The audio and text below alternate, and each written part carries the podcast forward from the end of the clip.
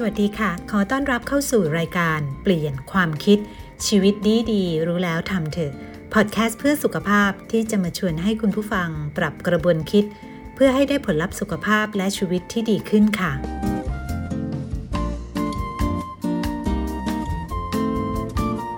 เริ่มต้นปีใหม่ตอนนี้นะคะ ผู้ที่ชื่นชอบการเขียนบันทึกประจำวันคงจะเปลี่ยนไดอารี่เล่มใหม่กันแล้วใช่ไหมคะ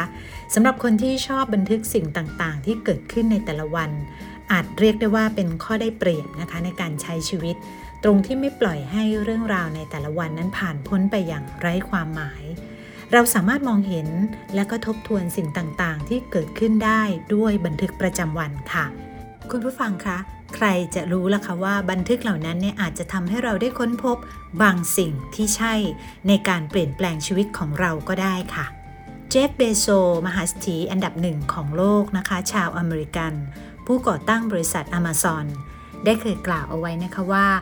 คนเรานั้นควรจะเลือกทำในสิ่งที่ใช่ เพื่อให้ตั้งหลักได้ก่อน แล้วค่อยย้ายไปทำในสิ่งที่ชอบ และเมื่อผสมผสานกับการได้บันทึกสาระของชีวิตในแต่ละวัน จะมีโอกาสได้ค้นพบสิ่งที่ใช่ที่ซ่อนอยู่ในไดอารี่ประจำวันได้ค่ะ แต่ในผู้คนบางกลุ่มเนี่ยนะคะ แม้ไม่ได้บันทึกชีวิตประจำวัน แต่ด้วยการทำงานบางด้าน เช่น งานผลิตคอนเทนต์ ก็อาจจะเป็นการได้ค้นพบและอยู่กับความรู้ที่ใช่ ซึ่งสำคัญตรงที่เมื่อมีความรู้นั้นแล้ว มันช่วยเปลี่ยนแปลงความคิด พฤติกรรม และทำให้ชีวิตของเราดีขึ้นได้หรือไม่อย่างไร ต้องบอกก่อนนะคะว่าคนใน Generation X และ Generation Y ให้ความสำคัญกับเรื่องเรื่องหนึ่งค่ะ นั่นก็คือเรื่องของสุขภาพ ซึ่งถ้าจะบอกว่าสุขภาพเป็นสิ่งที่ใช่ของคนในยุคนี้ก็น่าจะถูกต้องนะคะคนหนุ่มสาวในยุคนี้ให้ความสำคัญกับสุขภาพเป็นอันดับหนึ่งค่ะ พวกเขามีความคิดชัดเจนนะคะว่า ถ้าตั้งหลักตรงนี้ได้ดี ตั้งแต่หนุ่มสาวเยาวรุ่น ก็จะเป็นการสะสมต้นทุนชีวิตที่ดี ให้พวกเขาเติบโตได้อย่างแข็งแรง ปราศจากโรคนะคะ แล้วก็พร้อมทำสิ่งที่ชอบต่อไปได้ ในอีกหลายเรื่องทีเดียว และใน EP นี้นะคะจึงมาชวนกันแชร์กับมนุษย์งานใน Generation X ค่ะ ที่ซึมซับคลุกคลีกับข้อมูลความรู้ด้านสุขภาพมากมายนะคะ และก็พบว่าสุขภาพที่ดีนั้นคือสิ่งที่ใช่สำหรับเธอ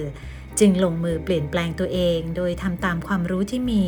จนสามารถเปลี่ยนชีวิตของตัวเองได้ในระดับที่น่าพอใจค่ะ พบกับคุณนิตยาขาวหล่อนนะคะแอดมินเพจสุขภาพดีดีๆ ที่จะมาแชร์ให้คุณผู้ฟัง รู้แล้วทำเลยเพื่อเปลี่ยนชีวิตกันค่ะ งานของคุณนิตยาขาวหล่อนนะคะ คือเขียนบทความด้านสุขภาพ แล้วก็ออกสัมภาษณ์ผู้คน เรื่องราวการดูแลสุขภาพเพื่อนำมาขึ้นเพจ แล้วก็ YouTube ของสุขภาพดีๆค่ะ ที่มีผู้ติดตามมากกว่า 40,000 คนนะคะ และในช่วงหนึ่งนะคะ คุณนิตยาได้ค้นพบว่า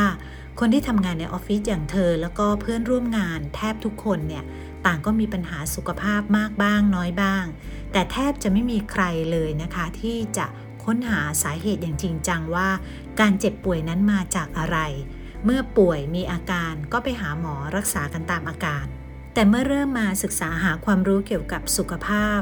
กลไกร่างกายของคนเรานะคะ เพื่อใช้ในการเขียนบทความมากขึ้นเรื่อยๆ คุณนิตยาก็พบค่ะว่าการเจ็บป่วยของคนเรานั้นนะคะ คือการที่ร่างกายเนี่ย กำลังส่งสัญญาณเตือนล่วงหน้าค่ะ คุณนิตยาจึงคิดว่าต้องหาทางจัดการกับชีวิต เพื่อชะลออาการต่างๆ ไม่ให้ลุกลาม หรือร้ายแรงจนเกินเยียวยา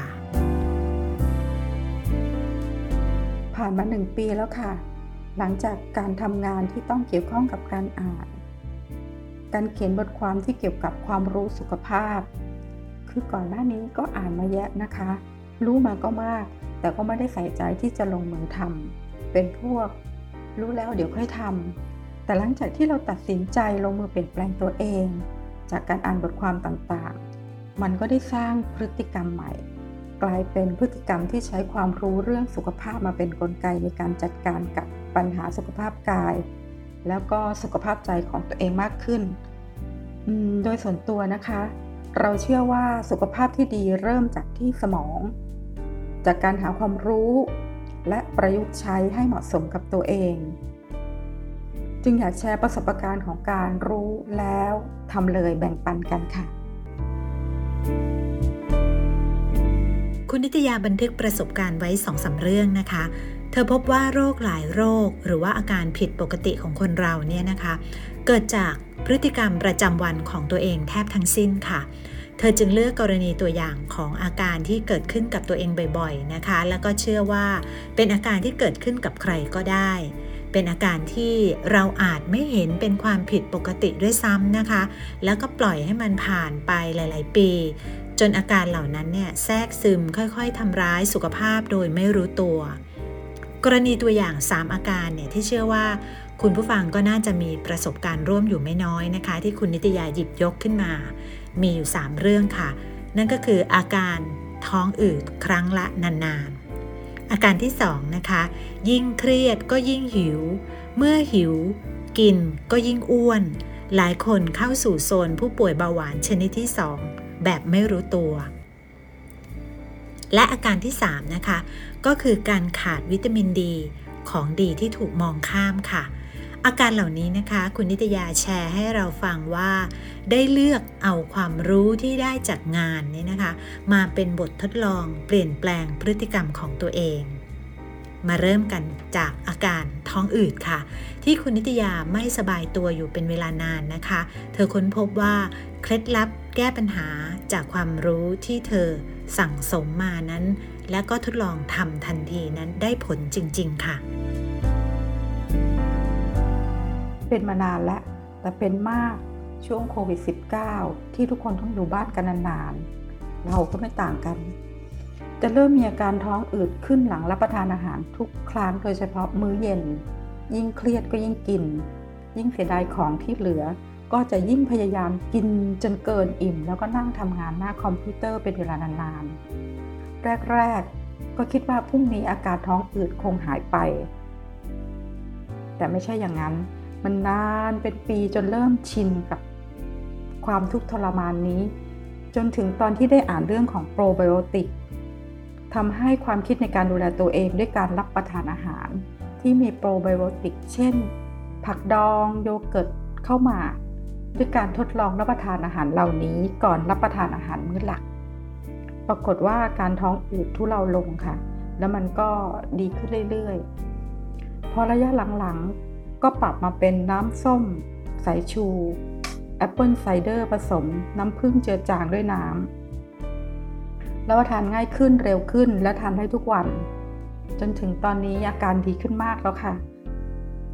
ถึงจะยังคงมีอาการท้องอืดบ้างบางครั้ง แต่ก็สามารถที่จะแก้ไขได้พร้อม ๆ กับตัวเราเองก็ปรับพฤติกรรมเรื่องของการรับประทานอาหารให้มัน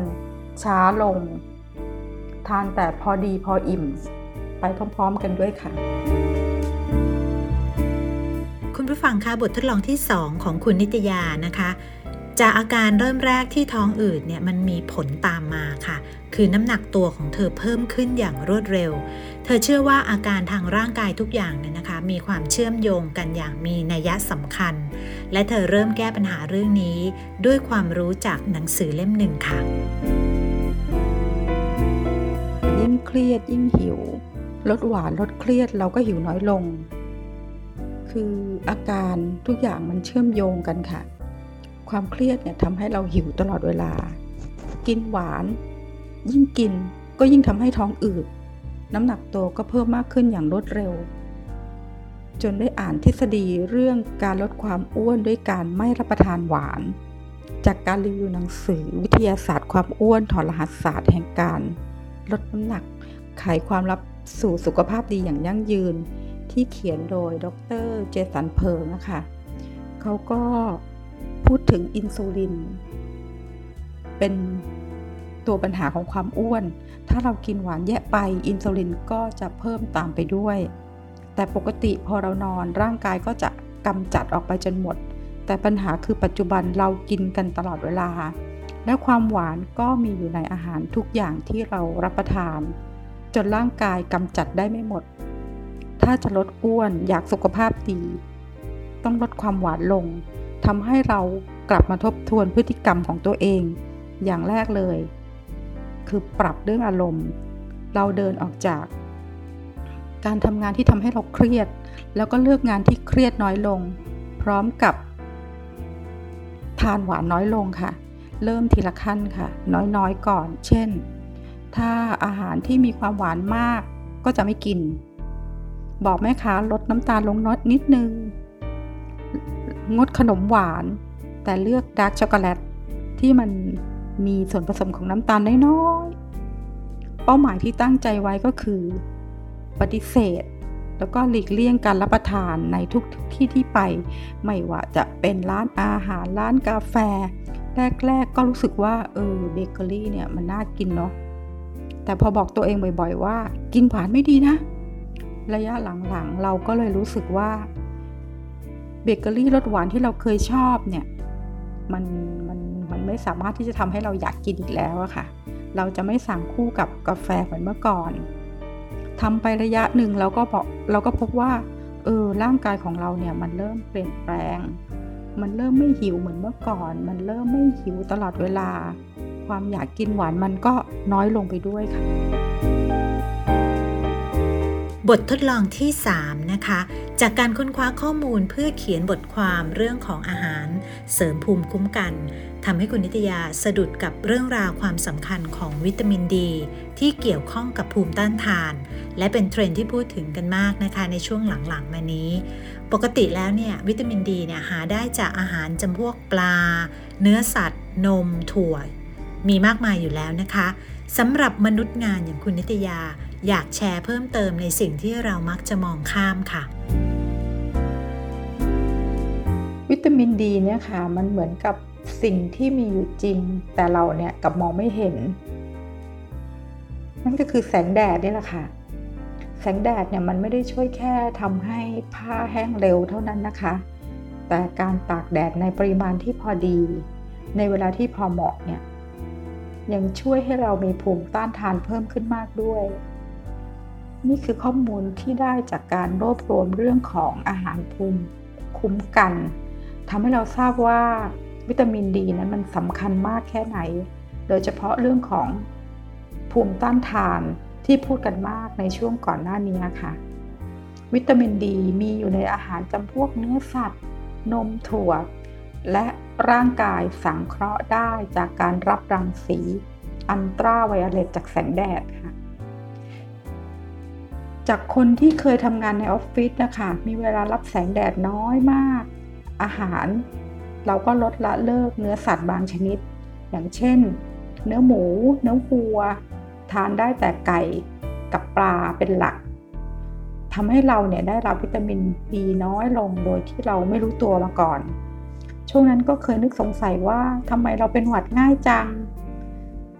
แต่หลังจากที่เราเริ่มเข้าใจว่า วิตามินดีจำเป็น เราก็ปรับเวลาให้อยู่กับที่โล่ง แสงแดดส่องถึงมากขึ้น อย่างน้อยๆก็ 2-3 ชั่วโมงต่อวัน ติดต่อกันมานานหลายเดือน แต่มันก็ไม่ใช่การรับแสงแดดโดยตรงตลอดเวลานะคะ มันจะเสี่ยงกับมะเร็งผิวหนังมากเกินไป นอกจากนี้นะคะคุณนิตยายังปรับเปลี่ยนพฤติกรรม แล้วก็เลือกรับประทานอาหารที่มีประโยชน์ เพิ่มผักเข้าไปในมื้ออาหารมากขึ้น และก็หลีกเลี่ยงพฤติกรรมที่ทำร้ายร่างกาย เช่น การดื่มกาแฟที่แม้ว่ายังลดไม่ได้นี่นะคะ ก็ปรับเป็นการดื่มกาแฟดำไม่มีนมครีมน้ำตาล แล้วก็ดื่มแค่วันละหนึ่งแก้วเท่านั้นค่ะ เรายังปรับเปลี่ยนพฤติกรรมอื่น ๆ ด้วยอย่างเช่นเรื่องของการรับประทานอาหารค่ะ เมื้ออาหารเราก็มีผักมากขึ้น ทานอาหารที่มีประโยชน์มากขึ้น แล้วก็หลีกเลี่ยงพฤติกรรมที่ทำร้ายตัวเอง อย่างเช่นเรื่องของการทานกาแฟ แต่ก็เป็นกาแฟดำนะคะ ไม่ทานนม ไม่ทานครีม ไม่ทานน้ำตาล แล้วก็ทานวันละแก้ว รวมถึงงดอาหารฟาสต์ฟู้ดบางอย่าง เพราะพอเรามีการสะสม ความรู้สุขภาพอะค่ะ ในเชิงคุณภาพมากพอคือไม่ได้รู้แค่ทาน เพราะว่ามีคนบอกต่อมาว่าสุขภาพดี อันนู้นดีนะ อันนี้ดีนะเราทานสิ แต่เรารู้ว่าอาหารแต่ละอย่างเนี่ยมันทำงานกันเป็นทีมอย่างไรควรจะหลีกเลี่ยงรับประทานอาหารอะไร หรือถ้าทานได้ก็ไม่ควรจะมากเกินไป คือพฤติกรรมของเราอะค่ะ มันค่อยๆ ปรับเปลี่ยนโดยที่เราเองเนี่ย เราไม่รู้ตัว เราปรับเปลี่ยนเป็นคนสุขภาพดี เป็นคนรักสุขภาพโดยที่เราไม่ต้องฝืนเลย ค่อยๆ ปรับทีละน้อยทีละน้อย โดยที่เราแทบจะไม่ต้องพยายามอะไรด้วยซ้ำแค่เราลงมือทำอะค่ะ เราทำได้คนก็ทำได้ คุณผู้ฟังคะบททดลองเล็กๆ ทั้ง 3 เรื่องใน EP นี้นะคะ อาจพิสูจน์ได้อย่างหนึ่งค่ะว่า เรื่องราวของงานและการใช้ชีวิตในแต่ละวันนั้นสามารถแปลงมาเป็นความรู้ และเมื่อรู้จักเลือกนำความรู้นั้นไปใช้ รู้แล้วทำทันที ความรู้นั้นก็จะสามารถเปลี่ยนชีวิตของเราได้จริงค่ะ โดยเฉพาะความรู้ในเรื่องสุขภาพนะคะ ซึ่งเราควรจะจัดลำดับให้เป็นสิ่งที่ใช่ในลำดับแรกของชีวิต ที่เราควรเลือกทำก่อนอย่างอื่นค่ะ หากเราโฟกัสสุขภาพของเรา สะสมต้นทุนทางด้านต่างๆ ให้ร่างกายของเรานั้นแข็งแรง ไม่มีโรคภัยมาเบียดเบียนนะคะ เมื่อเราถนอมร่างกายของเราอย่างนี้แล้วเนี่ยนะคะ ร่างกายของเราก็จะพร้อม move on เริ่มต้นสิ่งดีๆ ในอนาคตค่ะ การรู้จักเลือกสิ่งที่ใช่ และรู้แล้วทำเลยนี่แหละค่ะ ถือว่าชีวิตเราเนี่ยประสบความสำเร็จเกินครึ่งแล้วนะคะ อขอบคุณสำนักงานกองทุนสนับสนุนการสร้างเสริมสุขภาพ หรือสสส และมูลนิธิสถาบันพัฒนาการเรียนรู้ ผู้สนับสนุนรายการภายใต้โครงการพัฒนาและส่งเสริมความรอบรู้ด้านสุขภาพในองค์กร ขอให้คุณผู้ฟังมีสุขภาพดีๆ ต่อจากนี้ตลอดไปนะคะ ทุกอย่างเริ่มที่ตัวเรา รู้แล้วทำเถอะค่ะ รักษาสุขภาพ มีความสุข ใช้ความรู้ที่ได้เพื่อทำในสิ่งที่ใช่ แล้วพบกันในอีพีหน้านะคะสำหรับวันนี้ สวัสดีค่ะ